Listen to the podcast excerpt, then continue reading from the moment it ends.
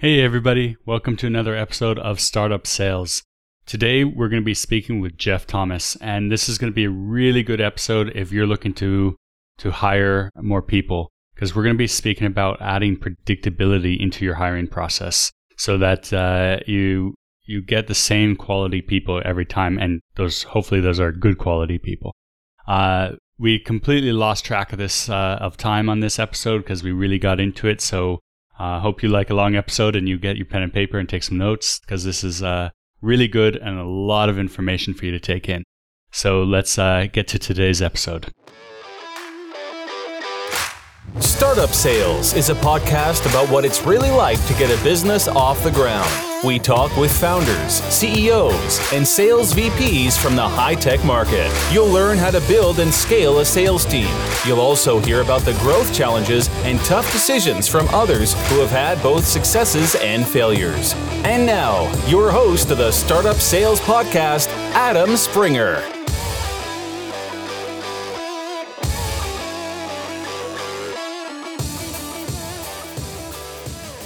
Before we get started with today's episode with Jeff, wanted to let you know what we've been working on here at Startup Sales.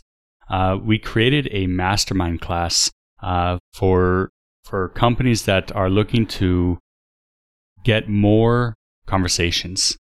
So if you have a great product and you know it will sell and everything, but you just are lacking an amount of prospects to speak to, then this masterclass is for you.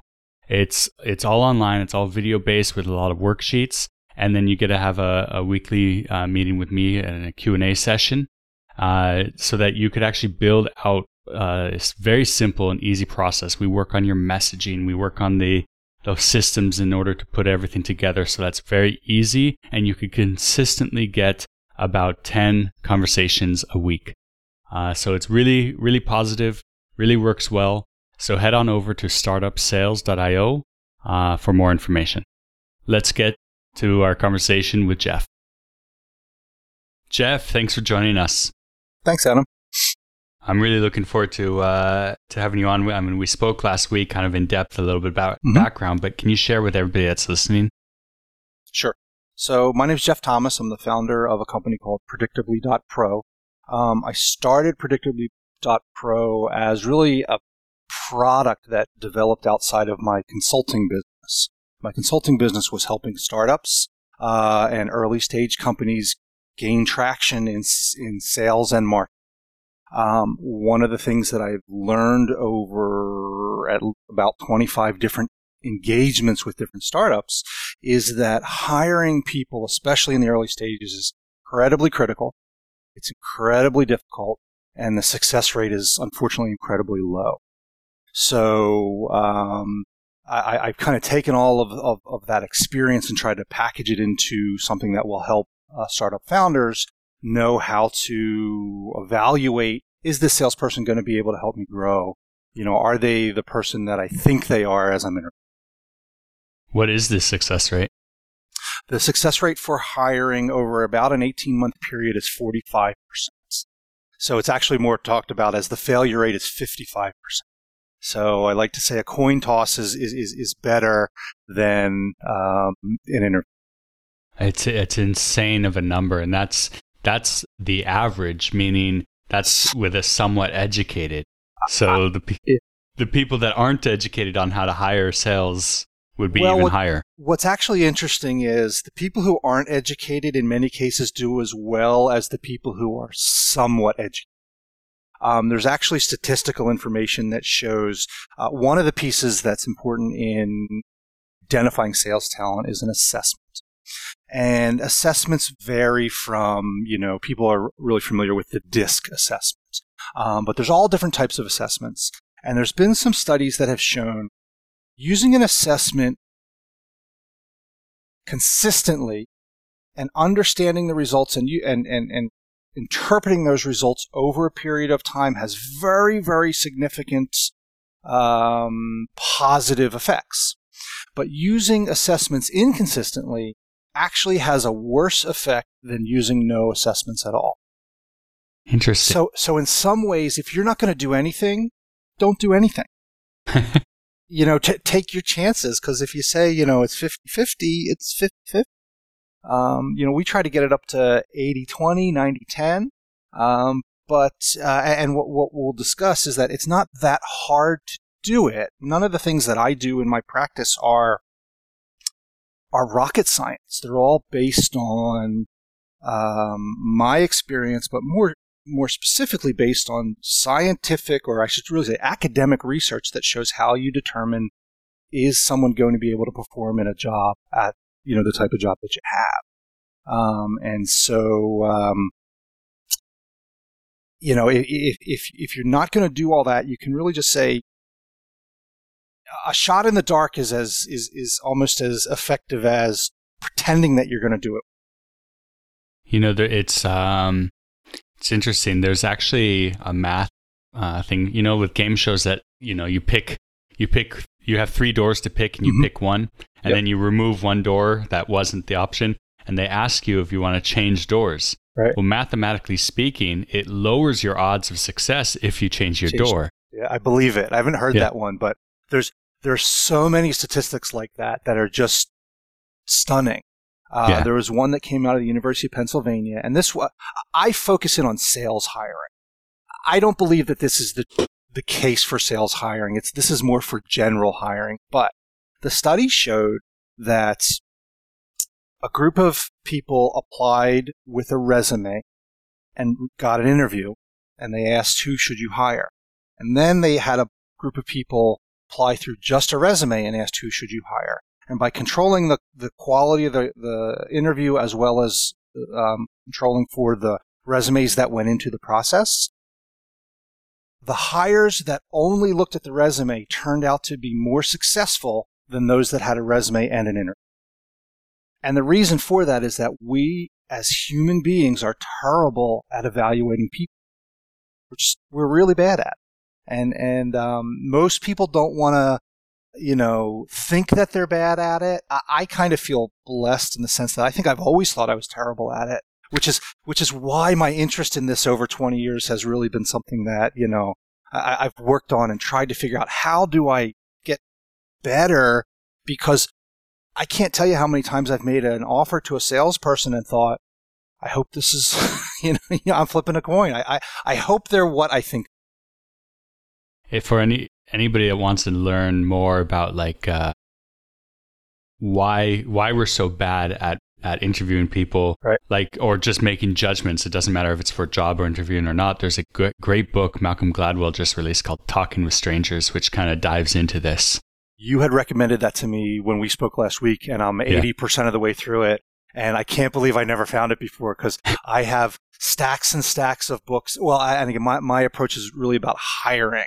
Yeah. But it's an amazing book that you just, you listen to these people who are making critical decisions about other people, and they in hindsight, they realize that they're wrong, but never during the process. It takes significant, evidence for people to look back at something and say, I did a poor job. Yeah. All right. So besides inconsistency in the hiring process, what mistakes are the founders typically making, or anybody in general, when you're hiring out your first salespeople? So if I take you kind of through each of the steps of our methodology, I think it'll help us answer all those questions. And most of these people can do on their own. Again, I don't make any claims that what I do is, again, as I said, rocket science. It's basic stuff, but the problem is it's hard to do initially.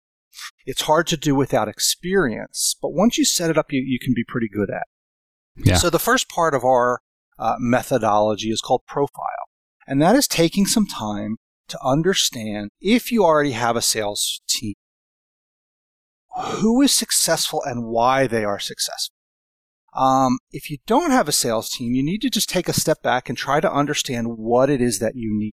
For example, the first salesperson in a new organization needs to be very different than the 10th salesperson. And what a lot of people try to do when they're hiring their first person, they try to get somebody who will both be a player and a coach.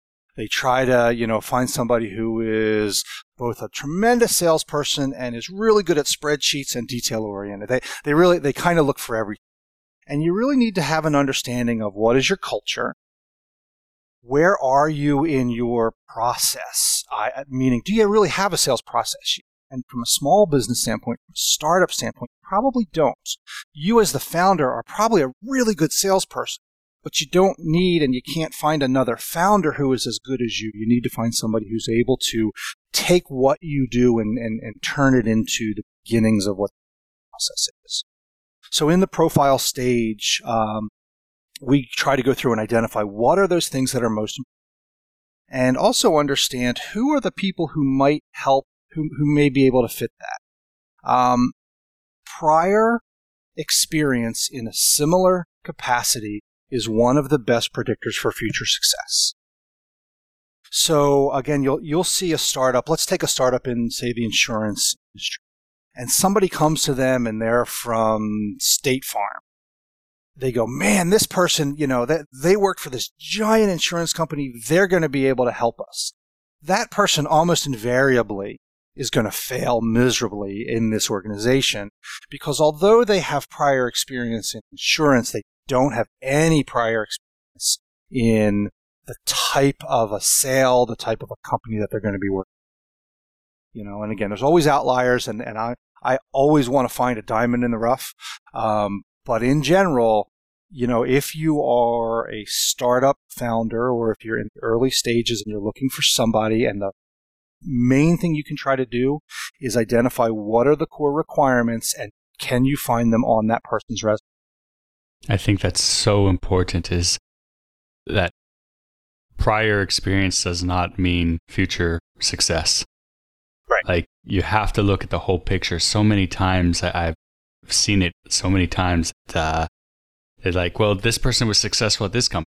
Yeah, well, that company is a team of 100. Exactly. You're a team of 5. Right. And they're selling to a different product at a different price point to a different group. Yep.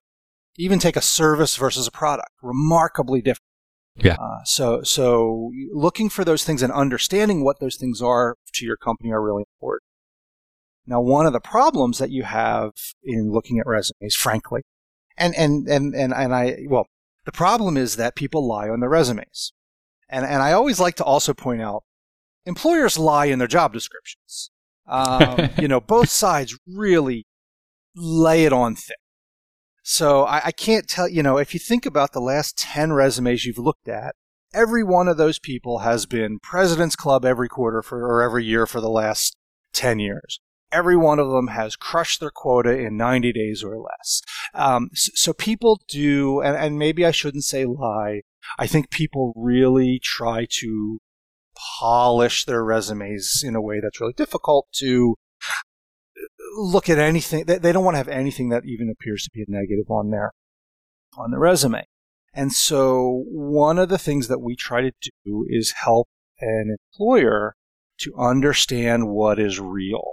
And we do that through one of the next stages, which is really the application process. So we actually ask an applicant at the point of application to list a reference from a recent position, and we tell them that they are going to need, before they get this position, to arrange a reference with that person. And we then go on to say, please tell us how this person is going to rate you in a number of different areas. And the reason that we do that is that people start to get a little bit nervous about really puffing up their experience when they know that there's going to be a check against that experience. Yeah. And so that's one of the things that we do in the application process to try to get the right people to apply. Most people are like, oh, wow, I got 100 applications. They realize that that's going to be a lot of work, but they think that that's better than getting 40 applications. 40 applications is always better than 100. One of the analogies is this. I have a 7-year-old daughter, and if I take her into a candy store and I say, what do you want? She's never going to make the right decision because it's just overwhelming. There's too much to think about, too many options. if I go to her and say, hey, these are two pieces of candy that you like, or they're similar to things that you like, which one would you like? She's going to actually come out with a better decision. Yeah. So one of the things we try to do is actually cut down on the number of applicants through the process I mentioned and a couple of others, to get to the right people early in the process and to get the wrong people out of it. That way, when you're following at least our process, or even, if you just adopt this for your own, you can spend your time evaluating the right candidates, not sorting through the BS of the wrong candidates. It's really interesting. How many applicants do you think is a good number that you should be looking at before you feel comfortable that, okay, I'm making a good decision? Really hard question to answer. I'll give you an answer. The first part, though, is it basically depends on where you are in your process. So what we try to do, I'll use round numbers to start. There's approximately 5 stages in our process. If we can get 50 people at the first and take out 10 at each stage, or maybe actually 15 at each stage, you'll come down to 5 at the end. Mm-hmm. So those are probably decent numbers. But it has a lot to do with a number of variables, and those also, include what's the market like, where are you, and who are the kind of people who are in your market. You might have to look through more people if you have a really unique set of job requirements, or if you're hiring an SDR and you're in Austin, Texas, where there's a lot of SDRs, those numbers can come down pretty significantly. Yeah. So, one of the other things that we do early in the process is we do assessments. And there's been a lot of research that talk about assessments and their ability to predict future job success. And very interestingly, an interview has this is something called the coefficient of determination. It means the likelihood that something will happen. Coefficient for determination in an interview is 14%. Meaning, if I just walk in, you interview me, and try to make a decision, you have about a 14% chance of getting it right. If you give me just a general mental aptitude assessment, you have a 28% chance. So an assessment in many cases, statistically speaking, is about doubly effective, or double the effectiveness of an interview. So we don't use any particular assessment. We tend to match our assessments with a client based on what they're trying to do. But there are a couple that we like and that we tend to use. And we break it often into two different areas. One is a general mental assessment, which again is really kind of an IQ test. I shouldn't call it an IQ test. It's about how you think. Because how somebody approaches a position, especially in a startup or a small business environment, is really critical. And if you're not the kind of person who, is willing to roll up their sleeves and figure something out, if you're not if you're the type of salesperson who worked for 1,000 in 1,000-person sales force, and you expect to have all your materials and know who you're talking to and bring a system engineer and all those things, you're not going to do well, most likely, in this startup environment. So we look for those kinds of things both on the general assessment, and then we use one of a variety of sales assessments to understand things like, does this person like to prospect? Is this person a good closer? How much direction do they need in a sales environment? So after we whittle down those numbers of the applicants, we then do a phone screen, and then we take the people who get through that stage and then start to assess them to determine, is there a match between their assessment scores and what we think of them? So wait, you have them do the assessment before they even come in? Yes. Sometimes people choose to put the assessment very far down the road. I specifically try to use assessments that are relatively affordable so that you can use them on a wider group of people. Some assessments are several $100s an assessment. I look for the ones that are $40 and $50 or less per assessment, because it's important to do that. To me, it's important to do that assessment actually before the people get to the hiring decision makers. We split the most sales processes, at least at a company of, say, 20 or more people. You have an HR function and then you have a sales function, right? And the HR function is to recruit candidates, whittle them down to the right ones, and then send those people along for the detailed analysis or the detailed part of the process. Even if you are, if there's three people and you're hiring your first salesperson, there still is that early stage, which is really figuring out who of this group of people are potentially good enough to do the job that we've described. And then you move into the question of really understanding what are their skill sets, and let me ask them questions about how they sell and what the product is, and what are the things that they do well and that they don't, really more specifically from a sales orientation. Okay, so let me kind of walk through and visualize this. So first get the CVs in, look through them, find which ones to disqualify. Yes.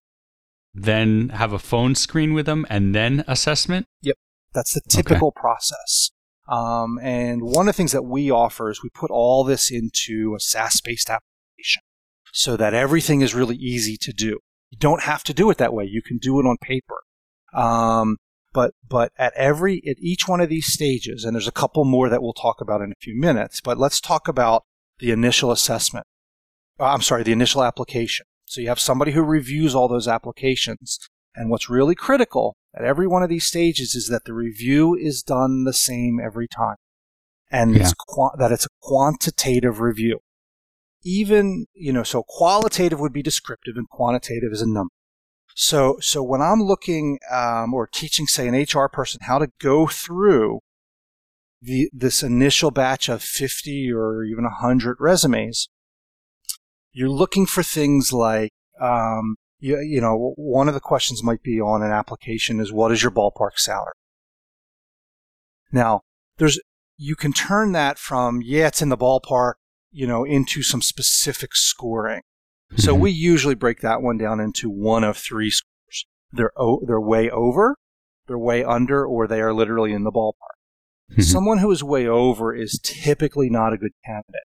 Someone who is way under could be a good candidate. And somebody in the ballpark usually, they meet that criteria. So depending on which of those answers the HR person or the person in this function do, that each one of those resumes gets a score. And usually that one would be a score of 4 if you're in the ballpark, 3 if you're under the ballpark, and 1 if you're well over, or if you're over the ballpark. And then the highest number moves on. And so at each of these phases, you have this structured set of questions you're asking, and this structured rubric, which is a word that I never learned until kids at school, but of how you grade every single answer. Yeah. And so we do that at the application. We do that at the phone screen. And so now you have 2 scorecards. You have an application scorecard, which determines who gets phoned. You now have a phone screen scorecard, which determines who you're typically going to assess. And then and then those assessments come back. It's not as much of a scorecard as a confirmation as to, does this person match the parts that we think are really important for our organization. It's great because it also, like, if there's something that's like, okay, they could be overpriced, but everything else is a great match, and they still could score high. Yep. And then you could address that later. And you can address it later. One of the things that we do in our system is there is 100% of the time a manual override for a set of grades. So, for example, if you take an academic example, you'd say, okay, I got your math test and you had 10 answers on it, and you got 8 of them wrong. But you know what? I can't tell you. I don't even know why. Or maybe I do know why. Maybe you are the nephew of the board, of the chairman of the board. But I still think we should pass you. And so the very last question on every one of these phases that we use is, do you recommend the person move forward independent of the school? And that allows you to say, yeah, you know what? This person might not have scored as well, but we still think that we should move. Interesting. It's really great.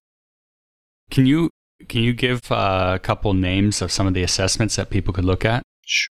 So I'll give two that I think are really good and are they fit in that small business category in the sense that it's not $800 or it's not $300 and you got to buy 30 of them, right? So salestestonline.com is one that I use very regularly and am a big fan of. I'm a fan of that in addition to the fact that it's easy for people to use and relatively easy for people to read and assess, to understand. But it really breaks it down into a very simple set of scores. There's 12 criteria, and you get a score of 0 to 10 on each one of those. Now, the problem is, and this is where using an assessment gets tricky, you might think that the level of responsiveness to incentives, meaning is this person money-driven, leads to a better salesperson. Now, I've given the sales test online test 600 times in the last 2 years, and I've tracked probably about 150 of those people in their performance. And what I found is that there's very little correlation between responsiveness to incentives and job performance, because bad salespeople like to make a lot of money. And good salespeople like to hedge their bets. They'd rather have a higher salary and a lower commission. And so it's all over the place. So there's very little direct correlation there. Interestingly, one of the correlations that I am always surprised by is the more likely a salesperson is to leave a particular company, in essence become a job hopper, and sales test actually gives you a score on this, the more likely they are to leave, the better their performance tends to be. Yeah. So the problem is sometimes when you do these assessments, again, that you get the score and you might look at somebody and say, oh, they're a job hopper and they're not incentivized highly by variable compensation. Let's not use them. That can be a really good candidate. So that's one of them. The other one that I like a lot is a company called Assess First, and they are out of France. And they do a really detailed, it's about a 40-minute general mental assessment. They break it down into multiple categories. And so that's one that you can try relatively easily. They will charge you on a monthly basis. It's as low as $200 a month. So you can go in and say, hey, you know what? I'm going to use this for 3 months. I'm going to test all the people for this part of the process since I'm only hiring one or two and get a relatively in-depth picture. Again, even I find as somebody who does this, as a profession, though, that when you're looking at a 15-page detailed assessment, it gets really hard to compare the first person, the second person, and the person. But those are two that I personally use and like a lot.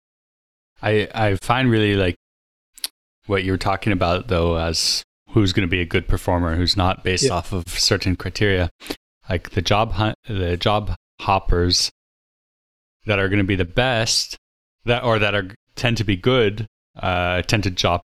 Wow, I really messed that one up. That's if you're a job hopper or scored higher on that, you also tend to be a performer.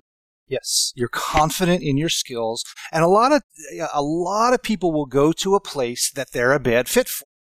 And unfortunately, back to our original premise, I, as a small business owner, might hire you to be my sales guy. You can be an outstanding sales guy, but not the right one that I need. And then we part ways. You're now a job hopper. I'm a failure, or I've done a poor job in the hiring. I've wasted, 6 figures. And we both have a terrible experience because we haven't known what to look for. But your job hopping interest or capabilities show that you have a high degree of confidence and you're going to go somewhere else and find the right company. Yeah. Do you think it also has to do with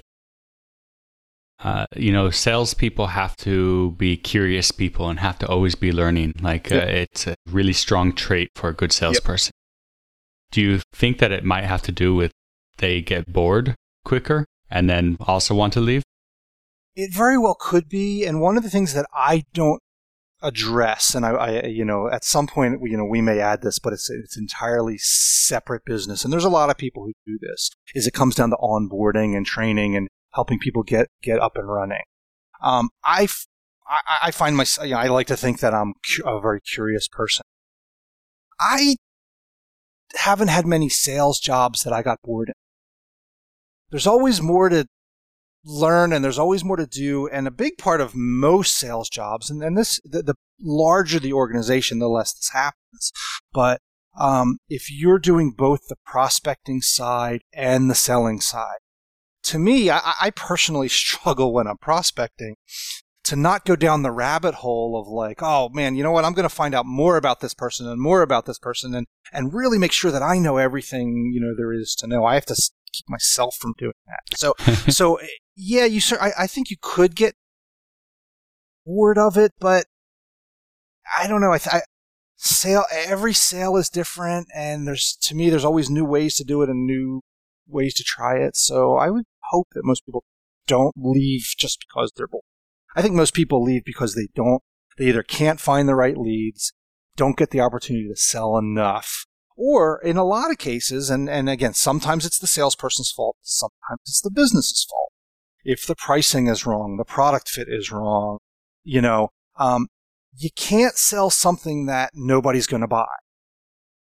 And there are a lot of companies out there that rather than understand what their product needs to do in order to be able to be sellable, they just look at the salesperson and go, well, they're not selling it, they're terrible. Yeah. Yeah, and sometimes it's also, you could have the best salesperson that's the right person for the company and for the product and for the market, but you don't have any processes for them to follow, and they're not the creator. Yep. So and they get lost in this free form world. And again, the smaller you are, the more you need that capability. And the larger you get, you have to frankly start to stamp it out of your organization, and that makes it hard for your first person to continue to be successful when you have 10. Yeah. All right, so we've had profile, we've had application. Yep. What's the next step? Let's talk about the two that are really in the middle, and they're both super critical. One is interview, and the other is select. And so interviewing, we all interview people. We're all really, really terrible at it. Statistically speaking, I mentioned you have about a 14% chance of getting the results of an interview correct. And that's because we all suffer from, and you've seen this in the Malcolm Gladwell book, we all suffer from a variety of biases. We make a subconscious decision in many cases in less than a second, and worst case in less than 5 or 10 seconds. You meet somebody, you shake their hand, you know a little bit about them, and you then spend the next 45 to 60 minutes confirming what you think that person should be, and we all do it, and it's unfortunate, and it's really hard to get that out of the process. So for interviewing, we do a number of things. Again, the first thing we do is we use a structured interview, meaning the questions that everybody gets asked are either identical or very similar. I like to let people add in, they can make them their own, but they've got to make sure that these 8 get asked. They grade each of those answers with the same information or on the same rubric. We recommend that you have 2 people involved every single interview so that you are not as pressured to keep the interview going, to not be listening to the answer, because if I'm going to interview you, and I ask you a question about, what have you done in a situation where, you couldn't get a buyer to respond to you after a proposal? 20% of the way into your answer on that, I'm starting to think about, I'm going to have to ask this guy another question in another minute and a half. And so two people really helps get rid of that process. So we like to do interviewing in teams. We like to ask them the same questions and rate those same questions. And then the other thing that we really heavily suggest is that your questions are based on either looking back at a particular situation, tell me about a time when you did X, okay? Because that forces that person to kind of live in that moment. And it's really hard for me as a bad sales guy who's a good interviewer to take that information and make something up and then hopefully give you the right answer. So the first part of it is asking about historical things that you've done. The second part is just asking about future scenarios that are much more specific to your organization. So I worked with a client last year, and they had a Fortune 50 company who was a major partner of theirs. And the way that they had to sell, really there were three people involved in every decision.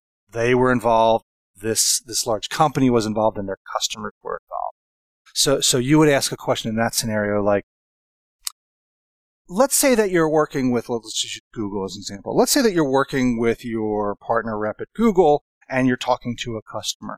How do you think that you would square the differences between what the partner rep wants and needs and what you believe the client wants and needs? So again, now you're still asking them a very specific question, but you're rather than asking them to answer from history, you're asking them to place themselves in the future, but answer that very detailed question. And when we go into company, we write those questions. I have a database of about 700 questions, and for any given client, we may throw in one or two new ones. But again, it's based on you would never ask that question this question about working with a channel partner or a third party when you are a direct selling small business SaaS. So yeah. We help determine what those questions are. And I think it's also important to keep in mind when you're asking these questions is that you map out and define beforehand what it is you're looking for in the answer. And it's not that they're going to answer it exactly the same that you would. You're looking for specific characteristics and traits. Exactly. Because people are going to give worse answers in these scenarios because, again, you're putting them on the spot. A bad answer, somebody stumbling over something, somebody needing some time to think about something is a good sign, or at least a neutral sign. When they just jump right in and say, oh, I did this and I did it, by A and B and C and D, it's almost too rehearsed. So there's nothing wrong with a bad answer. And that actually makes a really good transition to the next part that's really critical in a good sales hire, and that is creating a role. And a role play is not sell me this pencil. A role play has to be something. In our practice, what we try to do is develop a role play that takes the skills and requirements that are part of the organization, boils them down in a really simple way.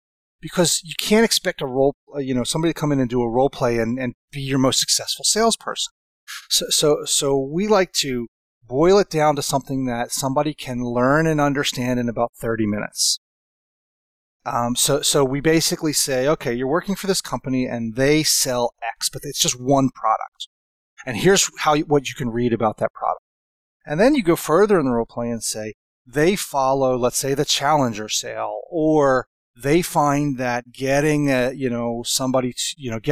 entire team from the buyer side to buy in is something that's really difficult because they need the CFO, the COO, and the CRO all involved in making purchasing. So you give them these clues, and then depending how far you take it, and I like to take it this far, is you even create people within your organization and say, you can go talk to Jeff Thomas. He's the COO. And then what I do is I go and I talk to Jeff and say in this well-developed role play, if this person contacts you and asks you any of these following questions, give them the keys to what they need to know to get through that phase. Yeah. We usually, quote unquote, hide an influencer in that whole process. And so if the person gets to the influencer and figures out who the influencer is, the influencer will say, well, you know what? You need to talk to Jeff and find out this. You need to talk to Adam and find out that. So really what we're doing is we are encouraging 30 to 60 minutes of discovery because it's such a critical part of the sales process. Of future success in sales. And then they either come in or, more specifically, if this is a telephone-based sale, the evaluation of the role play should be done over the phone. Because I always try when I'm hiring, say, an SDR, to push off meeting them as long as I can, because I need to know who they are by voice, not face-to-face. And so, again, the role play has specific criteria on how you rate it, how you rank it, and how that person scores. And the other part of that role play is really critical, is that always in the role play, somebody's job is to offer some constructive criticism and coaching. And you say, I really liked how you did that, but what if, we found that, I think that maybe you didn't have enough of a conversation with the COO and go into detail enough on how this will actually impact their day-to-day metrics. So let's pretend that I'm the COO, and let's go through. And then you ask the person. And so now what you're looking for is, did they listen to what you said? Were they able to process it and understand it in such a way that they can now attempt to do that? Now, back to what we said earlier, people can do a terrible job at a role play and score perfectly, and that's actually, there's nothing wrong with that, because they might be stammering and stuttering or nervous or frankly feel a little bit silly because we're all sitting here pretending. I'm a 50-year-old man and I'm pretending to be somebody I'm not, and it seems odd to me. So you really need to look at what were the questions that they asked, how did they process that information, are they coachable, all those things that are two levels below the how smooth was it, because we can all get smooth and we can all understand, how to pitch something after we pitch it 3 to 5 to 10 times. Yeah. And those are the things you actually have to look for in that whole role play scenario. I love it. I do something very similar, and I think I'm going to take a lot of what you just said. Yeah. But one of the things I also do, in addition to the role play, is I set it up beforehand. But I tell them that I want them to, they could choose whatever they want to sell me, something they have experience with from a previous job, so that way it kind of takes away like the lack of knowledge, the unknown. It's no longer role playing except for, okay, pretend I'm a prospect. Yep. There's one that's much like that, and I like that one, and it's actually one of the best ways to go if you're not going to develop your own. Yeah. There's another one that's very similar to that, and I borrowed this from a guy named Matt Millen who works at Sapper Consulting, and Matt calls it stand and deliver.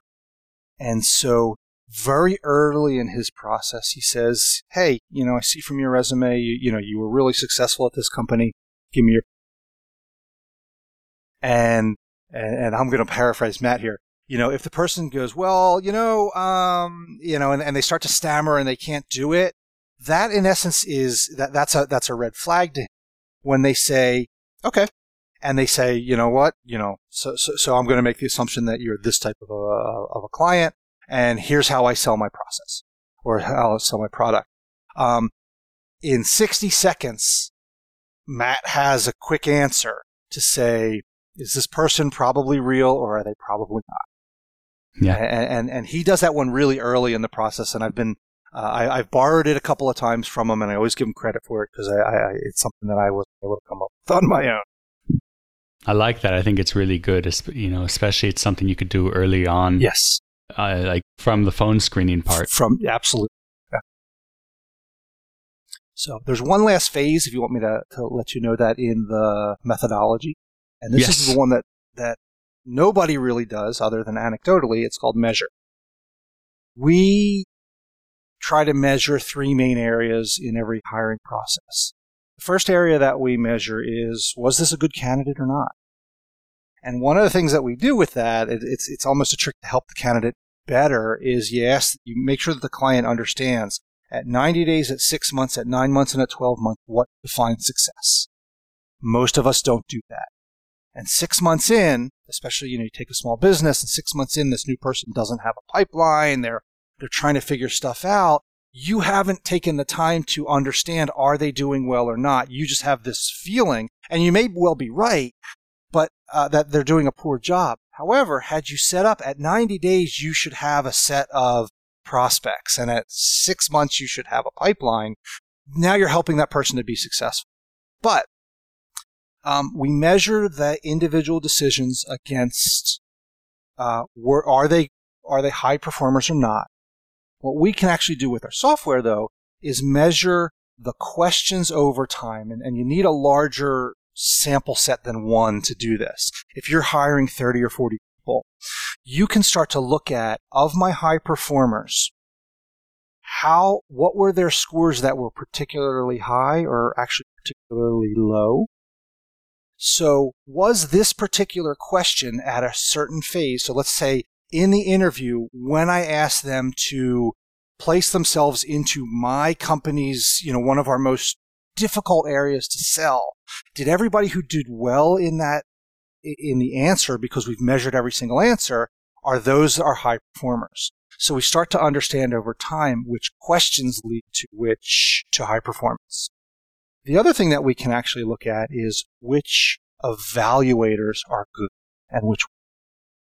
And again, I call my, I'm bad at this without these tools. If you ask me to go sit down and pick somebody, I'm like, I don't know. I like them all. And so what we can do with that data is make a determination who should be more involved in interviews or who needs to be more aware of maybe the facts that they need to get better at this and give them some. Yeah. So each of those different areas of measurement helps you to then refine the process as you continue to run. So it keeps getting better with every cycle. I think that's so terrific. And what you're saying about measuring, especially in the earlier days, because so many people just hire, okay, we've got a salesperson, good, let's go. Yep. And 6 months later, well, what did you do? Like, we don't know. Right. You don't know if they're good. You don't set benchmarks, but it's also good because you could tie that down to their bonuses. Yes. And the commission or the commercial aspect and put their bonuses tied, because they're not going to close business the first few months, especially if you have a 6 month, 9 month sales cycle. Yep. So, okay, 3 months, you need to know X, Y, and Z, and you need to have spoken to done so many discovery calls. Here, you should have a pipeline of X. I break that into three categories: activity, effectiveness, and results. So again, in my first 3 months, all I can really measure for somebody is their activity. And then as I see that they're doing the right activity, which let's just assume that is starting to build your pipeline, now it's your effectiveness. Out of the 100 prospects that you have found, how many of them are you able to get a demonstration with? How many of them are you able to quote to make a purchase? And then after that comes the results of who did you close? And so as you use it through those three concepts, it makes it easier to understand. I'm not going to get results until I have activity. I'm not going to get effectiveness until I have activity. I'm not going to get results until I become effective at the activity that I've had. So for me, that's an easy way to help people get up and running and perform as. That's terrific. Really good way to look at it. Jeff, I've lost complete track of time here. I've been mesmerized by what you're saying. And I hope the audience has as well. Thank you so much for coming on and sharing with us. I appreciate it. How could people reach out to you and learn more about your company? Sure. So you can reach us at Predictably.pro, or you can email me directly at jeff@predictably.pro. You can also find me on LinkedIn. I do a lot of, I publish a lot of information about how to hire people. One of the things that some of your listeners may want to take a look at is something I call the 7 steps of effective sales hire. And it literally goes through what can you do today to improve the quality of your sales hiring. we talk about a lot of things, and sometimes it sounds a little bit intimidating. It's like, well, you know, I got to do role plays, I got assessments, do all that. You don't have to do all of it, but if you pick the right things to do, you'll get better immediately. And if you want to do all of them, that's where we help. That's terrific. I'll put a one-click link into the show notes for everybody. That could just go straight to your LinkedIn profile and go from there. I appreciate it, and I'm happy to send any of that content out to anybody who'd like to see. Lovely. Jeff, thanks so much. Thank you, Adam. Thanks for listening to Startup Sales with Adam Springer. Subscribe to the podcast so you never miss an episode. Contact Adam about speaking engagements or consulting services at adam@startupsales.io.